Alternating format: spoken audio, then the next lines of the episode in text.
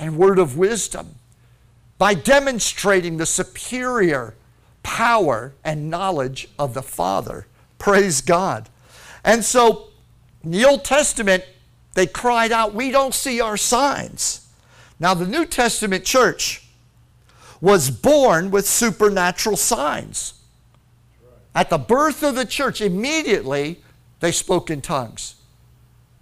And immediately following that, signs and wonders perked right back up again. They kicked right back up. Jesus had gone. The day of Pentecost comes, they get filled with the Holy Ghost, and all of a sudden, Jesus is back. He's operating in Peter, he's operating in the apostles. But the, the amazing thing is, he's not just operating in the 11 apostles, he's operating through Philip the evangelist. He's operating through men and women, common people everywhere. When Jesus left, he warned them. He said, This is going to happen when the Holy Ghost comes. Don't think this is some kind of a political hierarchy and only those sitting at the top, the apostles, are going to have that power, that special gifting. The Bible tells me that Jesus said, Whoever believes in me will speak with new tongues, be able to take up serpents. And they, I'm not suggesting you go out and grab snakes, but if you do, you can shake them off like Paul did. Heal the sick, raise the dead, cast out devils. Freely you've received, freely give. So the New Testament church was born with supernatural signs of God's presence flowing out of it. The book of Acts itself is a chronicle of the acts of God through his church members as signs that their message was coming from him. Did you catch what I just said? The book of Acts is a chronicle of God's acts through you and I. And the message through those signs and wonders is they're getting their stuff from heaven. God is flowing, this is God. God is flowing through them. They didn't get this in a university. This isn't a degree. This isn't a theological degree. This is the power of the Holy Spirit. Nothing wrong with a theological degree. But it only goes so far. God is limitless, and He has given a limitless source of witnessing power to the church. It's a crime that we've ignored it while we exalt education. It's great to be educated, it's great to have knowledge. But the scripture, Paul says, knowledge puffs up, love edifies. You say, see there, love edifies. You know what? Jesus loved the blind man and opened his eyes. Jesus loved the lame and he healed him. Glory to God. Our signs flow from within us. They don't just declare that we are the house of God, they declare that God's in the house. So, um, we are to be living signs of what God is doing, not reminders of what he used to do. Most churches are simply reminders of what God used to do. They just, it's retreads. Every week it's preaching about Jesus did this and Jesus did that and, and the apostles did this and the apostles, but nobody around here's been doing it f- for as far back as I can remember. He didn't call us to be witnesses of what God used to do. He said, You shall be witnesses of me witnesses of me. Our signs are signs of what God is doing, not reminders of what He used to do. Am I getting anybody's interest this morning? Hallelujah. So when we don't see our signs, we ought to be crying out to God for refilling and renewing our desire. How often do you and I, and I don't say this with any condemnation, I am stirring us up today. That's my job. The Lord told me you're a stir stick. You take your, your glass of protein powder and you, you don't just put the protein powder in the glass and then the water and just drink it. You have to stir it up first, or you're not going to get anything. And so my job today is to stir you up. So I'm not criticizing, I'm not condemning. I'm, i hope I'm stirring up. Praise the Lord. Something in you. And what I believe God wants to stir up is your desire. Desire for the gifts of the Spirit. Desire to be filled with the Spirit. Don't allow yourself to live one day saying, I really don't need to be baptized in the Holy Spirit. I really don't need to pursue being filled with the Spirit. I've got the Spirit of God in me, and that's good enough. Don't let yourself go one day. When you get like that, that's something to repent about. That's something to ask God to forgive you for. Neglecting the gift that He put in your life. Paul wrote to Timothy, don't neglect the gift. Stir it up. Glory to God. So when we when we notice that we don't see our signs, what should we do?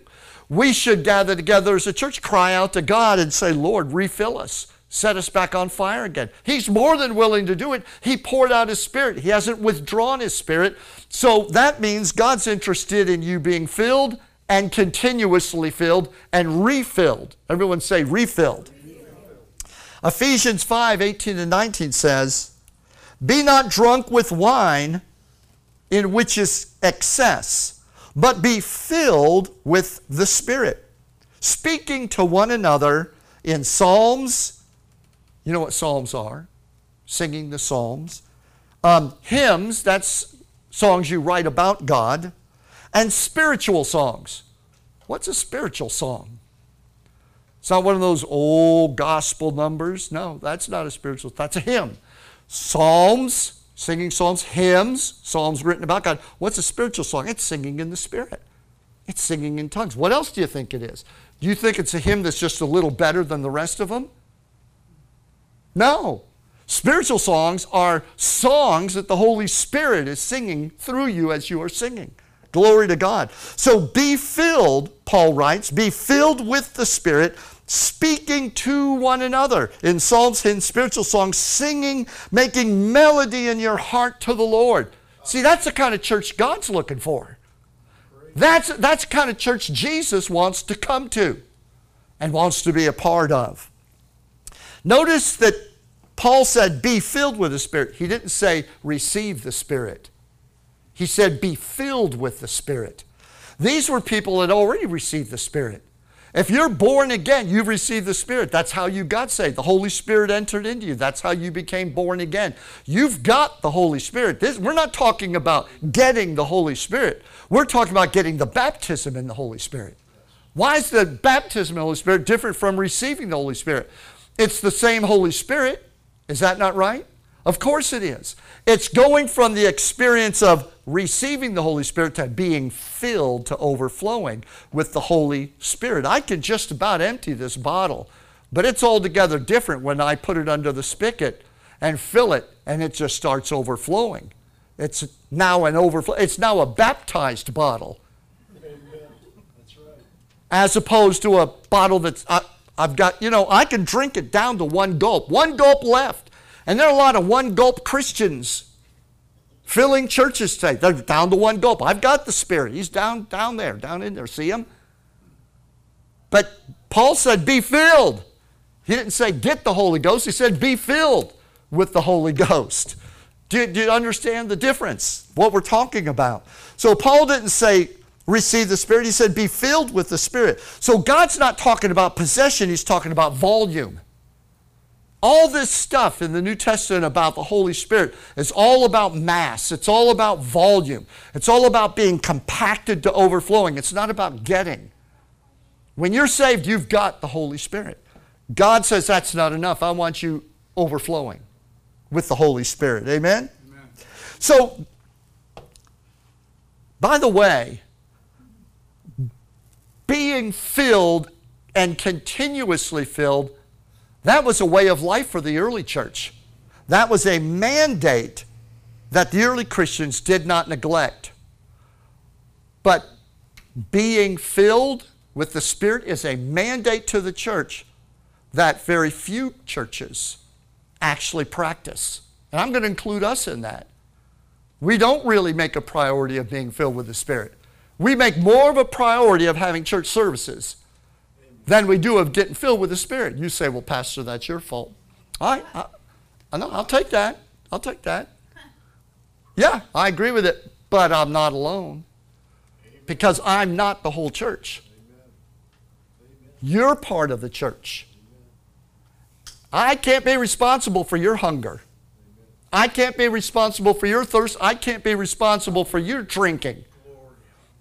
I cannot be responsible for your filling.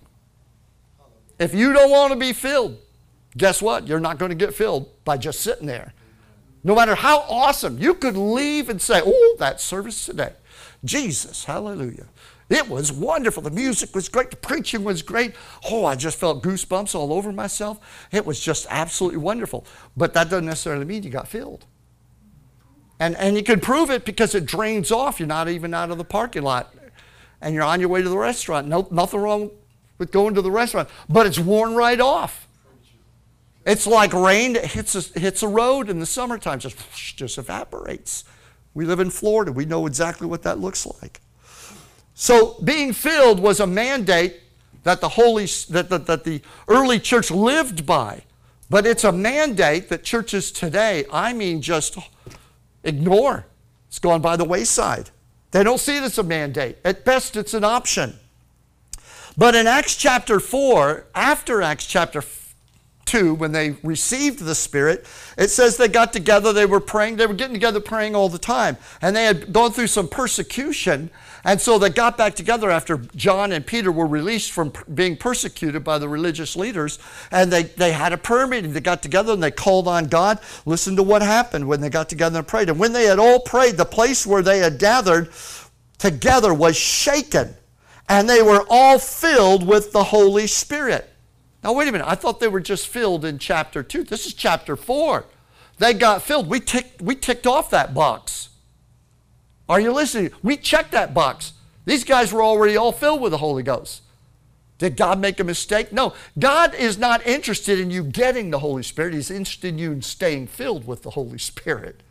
There it is. They were all filled again. I think every single time we gather, God wants to fill us with the Holy Spirit.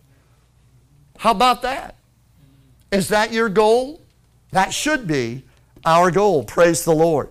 So the baptism in the Holy Spirit isn't about obtaining God consciousness, it's about getting God accessibility. The baptism in the Holy Spirit brings accessibility to the power of God. Filling meant receiving power. You become so filled that you are now powerful. The power of God is in you. And you know, when you get full of the Holy Spirit, you're not walking around in the power of pride because you have, you have focused on Jesus. You're just Jesus conscious and you're looking around, and the love of God in you is looking for an opportunity somewhere to let some of that power out on somebody who needs it. You see? Glory to God. If you want to talk about Christians making love a priority, and I don't know why preachers do this, but they get up all the time, and it's almost as though they're offering you what's in the right hand or what's in the left. You can either have the love of God, make that your priority, or you can have the gifts and pursue gifts. Nonsense. Amen. The Bible never taught you get you choose one or the other. Paul said, I'm going to the gifts, you should desire the gifts of the Spirit, but I'm going to show you a better way. Better way to what? Better way to desire the gifts. Because when the Holy Spirit fills you, He fills you with the love of God. And the demonstration of God's love is the gifts of the Holy Spirit. Praise the Lord. So, filling meant receiving power. The filling of the Holy Spirit, when you get baptized in the Holy Spirit, it messes with your head.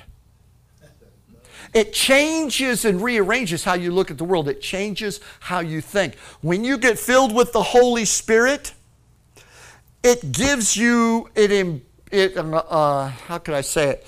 It installs in you a revelation. That would be the best way. It, when you get baptized in the Holy Spirit, it puts you on a different hill. You see things from a different perspective. And what happens is it, it gives you a new level of intuitive faith. Because when you get baptized in the Holy Spirit and you are full of the Holy Spirit, you are permeated with the reality that the acts of God are in you. That's what the baptism of the Holy Spirit does. It, it takes all those things that you read about and it puts them in you. And you know that they're in you. Anybody interested in that? Amen. Anybody feel like, you know what, I got saved, but I want to see the things of God. I want to know that the things of God are in me. That happened to Peter. Now, Peter had been broken and weeping. I denied Jesus. He was all repentant. He knew he was a carnal mess. And yet, there he was a couple of days later, walking into the temple, saw a lame man begging for alms, and he said, Silver and gold have I none, but such as I have, I give you. In the name of Jesus, rise up and walk. Peter, what? He knew what he had. What changed? Baptism in the Holy Spirit. See, baptism in the Holy Spirit changed the way you think. It puts you in a different perspective. You have a whole different frame of mind. You're not just thinking with your brain, the Holy Ghost is thinking in you. The faith of God is thinking in you. Amen. Hallelujah. Hallelujah. Am I preaching all right, Kathy? So far, okay? All right. Good. Praise God. Um, so, all right, I've, I've kind of made that point. Don't want to beat it into the ground. Let's go on, move on. Let's talk about tongues and the gifts of the Spirit. Get down to the get down to the manifestation of the Spirit. First of all, in 1 Corinthians chapter 12 and verse 1, it says, Paul writes, now, concerning spiritual gifts, brothers and sisters, I do not want you to be uninformed. King James says, I don't want you to be ignorant. So, concerning spiritual gifts, you should not be uninformed. Every Christian should know about and understand the gifts of the Spirit. Most Christians can't even name them, they can't even tell you how many there are. There's nine. The gift of tongues, interpretation of tongues, gift of prophecy, word of knowledge, word of wisdom, discerning of spirits, gifts of healings, working of miracles, gift of faith. There's nine of them. They are grouped by nature, subnaturally grouped, uh, um, naturally grouped into three subgroups.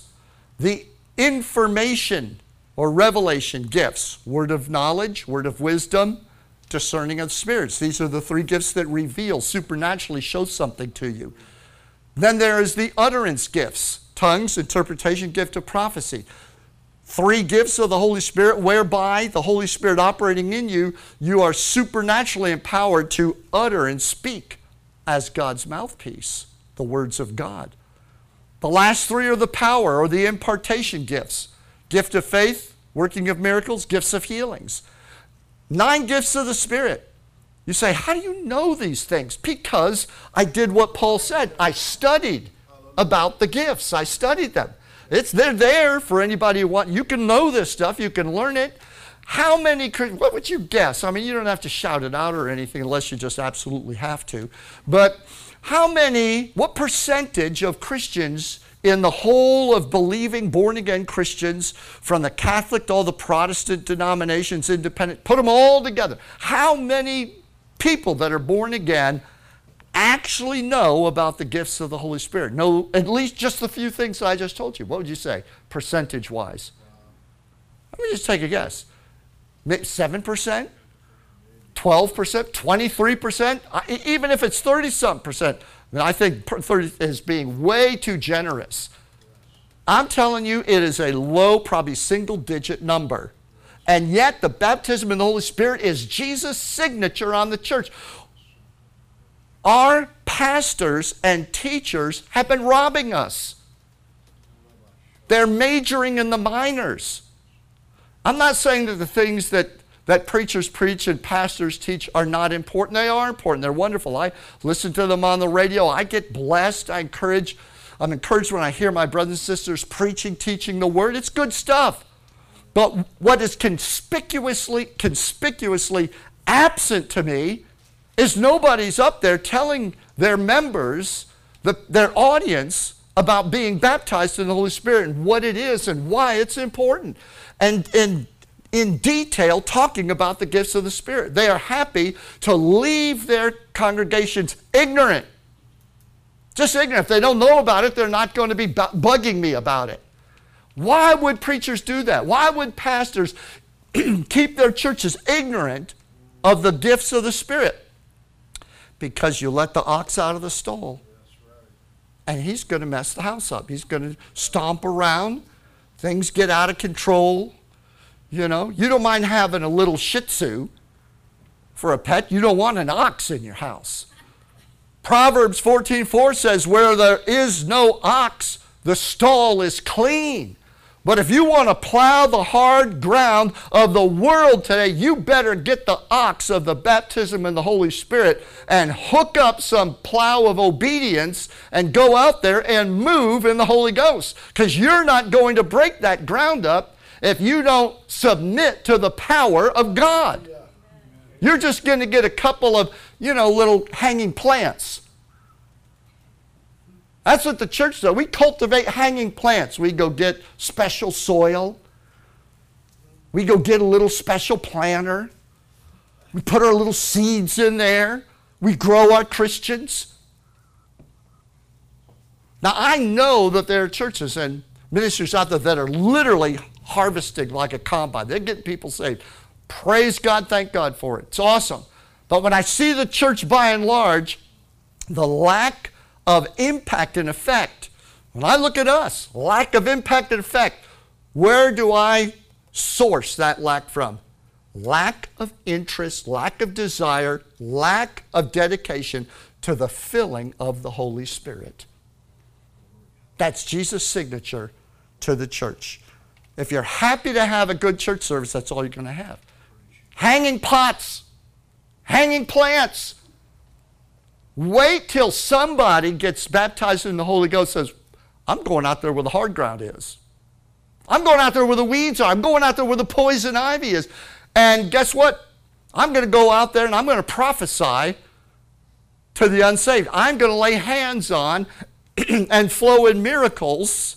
I'm going to cast out devils. I'm going to demonstrate the power of Jesus Christ to those that, or at least those that come through your door on Sunday. They come, they go. They never get impacted by the power of the Holy Spirit. Amen. I had never been in a church that preached Jesus Christ before I got saved. Didn't know who Jesus was. I was a complete heathen atheist. Got saved at home from being an atheist. Got saved at home in my bed one night. First church gathering was actually in somebody's house. It wasn't in an official church building. Uh, don't know what that really is, but you know, wasn't in one of those. It was in somebody's house. So I'm gathering with believers. Guess what? The first thing they said to me said, "You believe?" I said, "Yeah, I've, I've received Jesus. I, he came into my life. I, I believe him, man. Praise God. I'm like one of you guys." And they said, "Well, not yet. You need the baptism in the Holy Spirit." I said, "What's that?" And they started telling me the stuff I'm talking to you about. I said, wow, that's amazing. Of course, you could have told me anything. I had never even cracked the Bible open. So there they were, man. They just laying hands on people and praying over me and, and uh, uh, people that were there. It was just a tremendous thing. But introduced to the power of the Holy Spirit. I think, what, what would have happened if I'd have got pulled into a church, no Holy Ghost, no baptism in the Holy Spirit, just introduced, this is Christianity. You just, you're just going to now become a churchgoer. You're just going to go to church. You know, and you're going to put a, here's your bumper sticker. And praise God, witness for Jesus, you know. So, so at any rate, let, let me move on, could bring this to a close. We're talking about the, the manifestation of the Spirit. So every Christian should know about the gifts of the Spirit chapter 12, verse 1. Concerning spiritual gifts, don't be ignorant. Verse 7, six verses later, listen to what he says. Paul's got their attention, so he just lays it all out. And he says, To each one of you, the manifestation or the exhibition of the Holy Spirit has been given to you to benefit everybody. Whew. Wow. So I'm not only supposed to know about the baptism, I'm supposed to have the manifestation of the Holy Spirit in my life. So I'm going to say to you, I'm going to turn it around, say it to you. To each one of you, if Jesus lives in you, the Holy Spirit has put gifts in you. Do you know what they are? Do you want to know what they are? Do you want God to use you? Now, it can be scary. You can think, do I have to be like that nutty so and so on television that I see? You don't have to be like anybody but yourself. Just be yourself. These gifts are wonderfully adaptable. God just molds and adapts them to you. You don't have to be, behave like anybody. Just follow Jesus. Let the gifts flow through you. But every Christian should manifest the gifts of the Holy Spirit. At the end of the Gospel of Mark, I think I already shared this verse where Jesus said, These signs. Now, I'm specifically saying that the gifts of the Holy Spirit are the signs of the church. We see not our signs. The signs need to be brought back. These signs will accompany those who believe. In my name, they will cast out demons. They will speak with new tongues. And it goes on and on. Now, the baptism in the Holy Spirit and speaking with other tongues was the first manifestation, the first manifestation that Jesus was going to continue his ministry through his followers. So they knew that he had risen from the dead, right? But they didn't know what was about to come. They didn't know what the arrangement was. What was God's arrangement with the followers of Jesus? They would find out very quickly that his arrangement with the followers of Jesus was that he wanted to continue to be Jesus through them, which means the works that he did, he wanted to do them through us. So, when the day of Pentecost came and they were filled with the Holy Spirit, first thing that happened is God had them speaking in other tongues. I think there's a reason for that. Um, tongues is probably the most controversial of all the gifts because the other eight gifts, you can kind of understand them wisdom, knowledge, healing. You know, we all need to know those things. But I got a perfectly good language. It's English, or yours might be Spanish, or whatever it is. What do I need tongues for, especially if I don't understand what I'm saying? Well, because before you got saved, you were just a carnal person. You communicated with your carnal mind. That's how you talk to people. But now you are a multidimensional being. You are living here on earth in your body, but you're seated with Christ in heavenly places. Come on, have you, have you ever heard that? You're seated with Christ. You're multidimensional being. So you are seated with God in the Spirit. You hear what's going on up there? Are you a part of what's going on up there? Do you know that the Holy Spirit wants to pray through you? Do you know that He wants to give you the opportunity to commune with Him, to commune with Jesus, to commune with the Father? Hallelujah. And be able to do it without the, the typical restriction of vocabulary and limited language. And so, of course, the devil fights praying in other tongues. He just uses human reason to do it. But stupid. What does that do? It's or at the very best, they can't deny that it's in the Bible because there it is, consuming lots of ink in the New Testament. So they'll just say, well, it was only for a while. You know, we, whenever you don't want to do something, you just relegate it to the past. Put it in the rearview mirror. That's what they used to do. But God never said that these things that were the manifestation of the Spirit had a time limit, an expiration date on them. In fact, people love to bring up in that chapter in 1 Corinthians 13, they call it the love chapter, you know, love, hopes, believes all things. They love to go to that, that phrase and they'll cite that. It's the only phrase in the Bible that even remotely suggests that maybe tongues were only supposed to occur maybe for the first century or while the apostles were getting the gospel established. You establish the gospel in one generation, they're going to pull it up by the roots in the next. Every generation pulls up the roots of the previous generation, the gospel of the previous generation. You've got to reach every generation. You've got to break up the ground, sow the seed. That church has got to be reborn with every generation. God don't have no grandchildren. Children. So, with a fresh generation, they need a fresh Pentecost. They need a fresh outpouring. Come on, church. Hallelujah. And so they love to go to that one in 1 Corinthians chapter 13 that says, when it's talking about perfect love, and they say, well, when that which is perfect is come, the perfect love of God, when it's when that which is perfect is come, that which is partial, which is in part, we know in part, we, we speak in part, we, we think in part. That which is in part will be done away. And it says right in there, Paul writes, the one who writes all about praying in other tongues, the one who said, I speak in tongues more than all of you, he said, tongues will cease. knowledge will pass away. When he says knowledge will pass away, doesn't mean everyone's brain goes numb. It means you won't have to learn anymore. There'll be no more pursuing of knowledge. So speaking in tongues will cease. Learning of knowledge pass away. I believe that. And I believe when that which is perfect comes, Amen. tongues will cease, knowledge will pass away. Guess what? I watch television, so I know knowledge hasn't passed away yet. I know there's some people that still need to learn a couple things. Are you listening to me?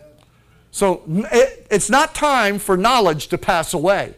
So if knowledge hasn't passed away, I guarantee you, tongues hasn't ceased. That which is perfect, he's coming, but he's not here yet. I said he's coming, but he's not here yet. Until he's here, we need tongues. We need the gifts of the Spirit.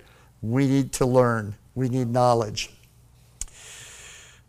So, what is the purpose of praying in tongues, praying in the Spirit? Why did God give that gift? Well, first of all, the precedent is three times throughout the book of Acts when groups of people got saved.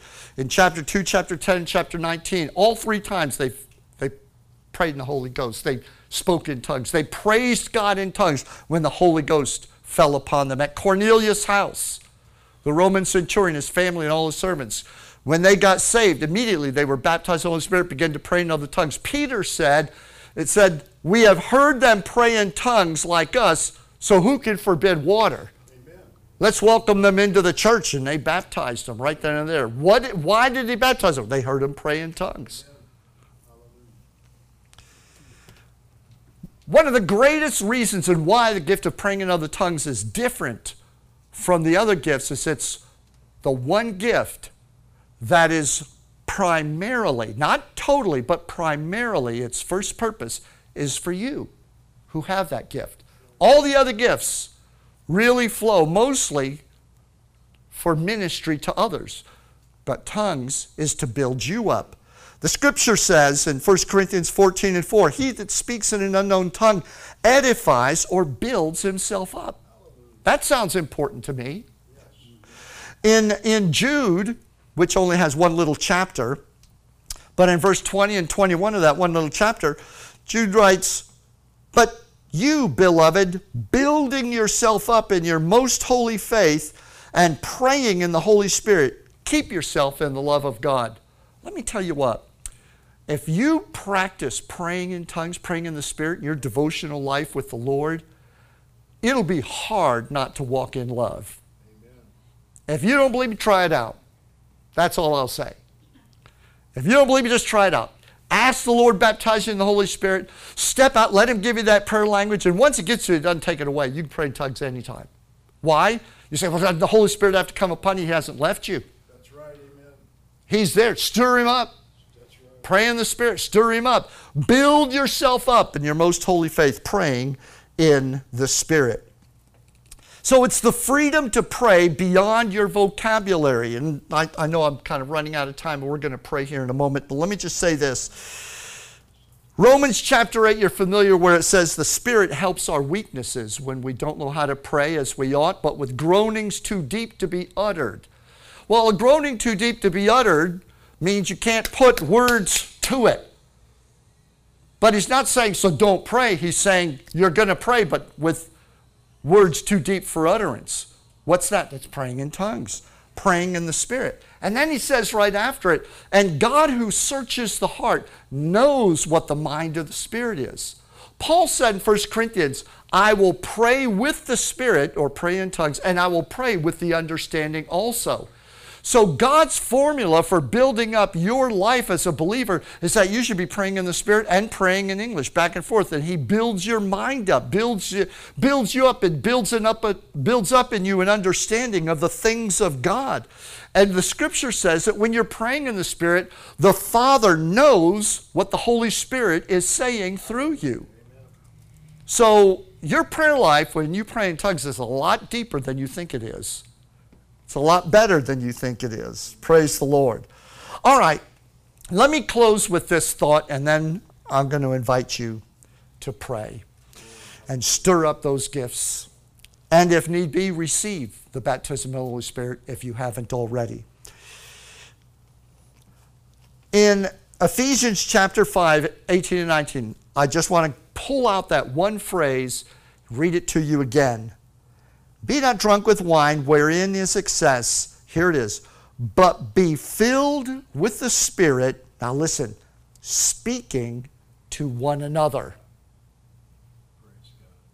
Speaking to one another. That means these things should be public. People have said, I've heard it for years. Oh, you should never pray in tongues so that anyone, no one can hear you.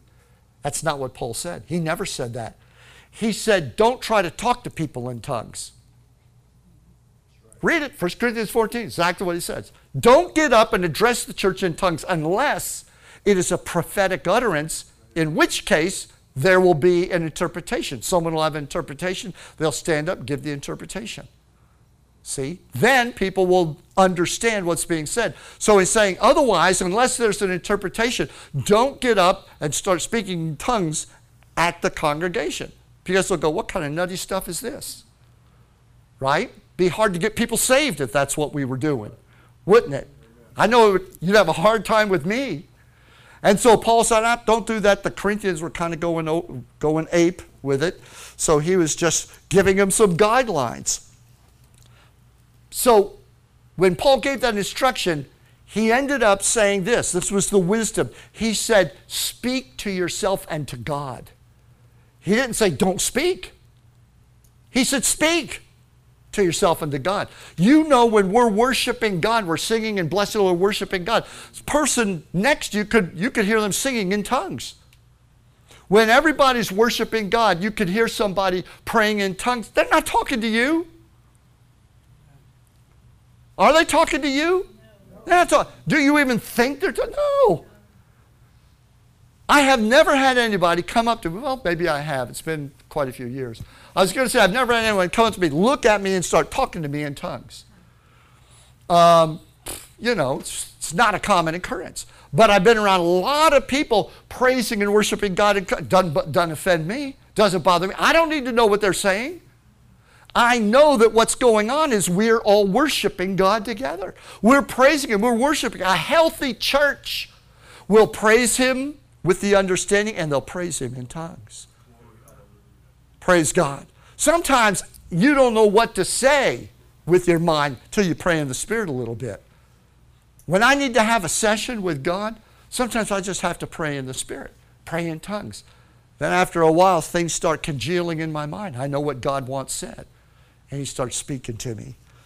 So I want to wrap this up with one thought. The baptism in the Holy Spirit should be the platform for our fellowship. He says, speaking to one another. We should be communing with one another through the gifts of the Spirit. That should be the highest form. That should be the platform of the fellowship of the church. So, the combination of being in one accord and being filled with the Spirit is God's formula for the body of Christ. It's the condition through which He operates. Hallelujah. That's the condition through which Jesus operates. Being in one accord and getting filled with the Spirit. Let's make that our goal every single Sunday. Come together, pray. Say, what are we praying for? Well, we've got five items here. That's great. Pray those five items. Well, every time we get together to pray, what should be the one thing you don't have to put it on the list? Should be number one. Get filled with the Spirit. When we come up here in the beginning of the service, I listen to the way people pray. And I know by listening to the way people pray that some, I can tell sometimes their, obje- their objective is not getting filled with the Spirit. When you want to be filled with the Spirit, the Bible says you're crying out to God. You're saying, Lord, I'm hungry. Lord, I'm thirsty. Send the Holy Ghost. Fill me, Lord, with your Spirit. Jesus said, if you cry out to the Father, He's not going to give you a snake for bread. He's going to give you the Holy Spirit. I want you to stand with me this morning. So, this is what I'd like us to do. If you can't stand, then you could. We got some chairs in the front, but I'd like everyone just to kind of come around the front area. Just kind of come right around the front area. And if you want to sit in some of these